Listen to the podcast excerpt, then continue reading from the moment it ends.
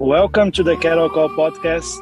Today we are starting another uh, quizzing with Dr. Zian Brooke. So let me go ahead and, and actually call Brooke right now. I'm on the phone today. So hello, Brooke. How are you? Hi, Pedro. I'm great. How are you? Pretty good. Is it a good time for a call? It's always a great time for a cattle call. great. Hello, Dr. Z. Hello, Pedro. Hello, Brooke. How are you doing? Doing very well. Thank you. Thank you. So, Brooke, what is the question that we have uh, this month, Dr. Z? Uh, so this month we have a question um, in our research briefs. Uh, we've been covering fat, and so one of the questions we have for Dr. Zinn today is kind of related to that. And how much fat should be included in a feedlot diet? The the level of fat the total level of fat in the diet should not exceed 7%. And uh, a lot of feedlots say in the past, you know, have struggled with that. In other words, they, especially with DDG or other things that have fat in it, you know, they've, they've exceeded that amount of fat. And so that's not, they've had, the results have been less, uh, less efficient utilization of the energy. So strongly recommend that that it not exceed 7% uh, total fat in the diet. So that would mean probably somewhere in the neighborhood of, let's say, 2 to maybe 3% supplemental fat. I, see. So, doc, Dr. Zinn, uh, and then I think we're going to talk in the, in the future about like uh, uh, the, the type of fat, but in this case, and you we just had a lot of conversations about how much fat we can feed. But one thing that I think we we found is that one of the issues that happens is as we increase the supplemental fat, the animal actually cannot observe that, right? It's not only the, the issues on, on the microbes in the rumen, but it's, it's more an absorption thing for the animal. That's right. The in terms of level of fat, the problem is largely uh, the limitation of the small intestine to digest fat. The fat entering the small intestine of cattle, ruminants, is going to be highly saturated. And, and that makes it very difficult to digest. Fortunately, uh, these animals are designed to digest highly saturated fat, unlike monogastrics. So they produce a tremendous amount of bile, but they don't increase bile production with level of fat intake. So as we get too high in the level of total fat entering the small intestine, it exceeds the, the capacity of the bile to to you know emulsify the fat and and make a, an adequate micelle for absorption. So that's that's the problem. And as you go above 7%, the digestibility of fat really starts dropping quickly. Yeah, no, that's good.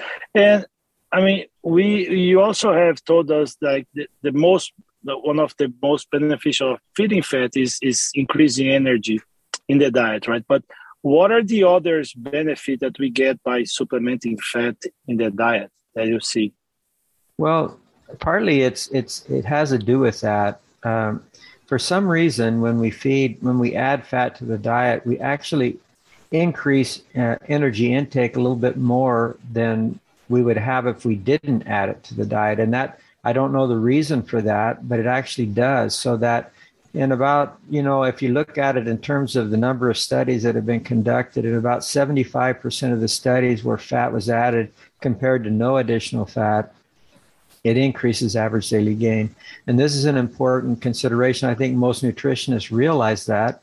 But uh, as fat prices go up and we want to pull it out of the diet, we need to remember that another benefit from fat that's extra caloric, let's say, that has not to, anything to do with directly with the net energy value of fat itself, is that the addition of fat to the diet will uh, likely increase uh, the cattle's average daily gain, and just from that alone, increase gain efficiency. Okay, yeah, and that's something that we've been that we've been uh, observing our uh, series that we are doing, right, Brooke? Mm-hmm. Yeah, we just talked one this week that we we observed the same thing, increase in average daily gain of the was that per supplemented fat. I think those are the questions that I have, Brooke. I think we're going to talk, have another one to talk about type of fat uh, right? I don't know if you have any other questions or anything else. I do have one question. So let's say um, instead of having the problem of too much fat in the diet, someone doesn't have enough and they want to start supplementing fat. Are there any considerations they should take when they're starting to supplement extra fat?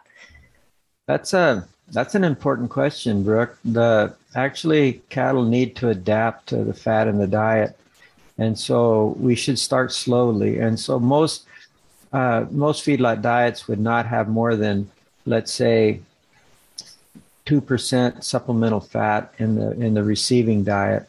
And then you can go ahead and move it up to two and a half or three or even four percent uh, after a period of adaptation. So in the receiving diet the level should be less than two percent. And that that will prevent uh, any negative effects in terms of animals coming on to feed great that was my question so thank you no, that's a that's a good and very important question, Brooke. Thank you for for asking.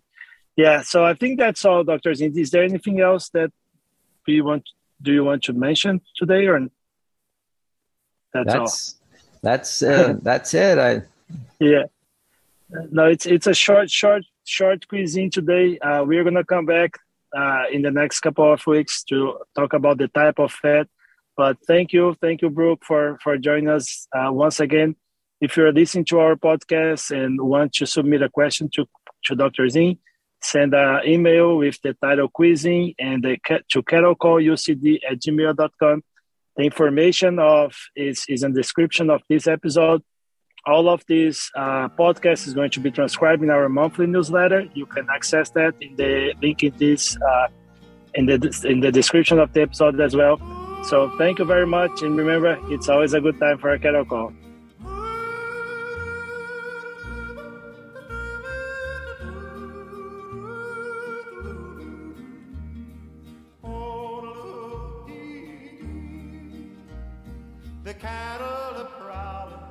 Coyotes are howling way out where the dog is bald.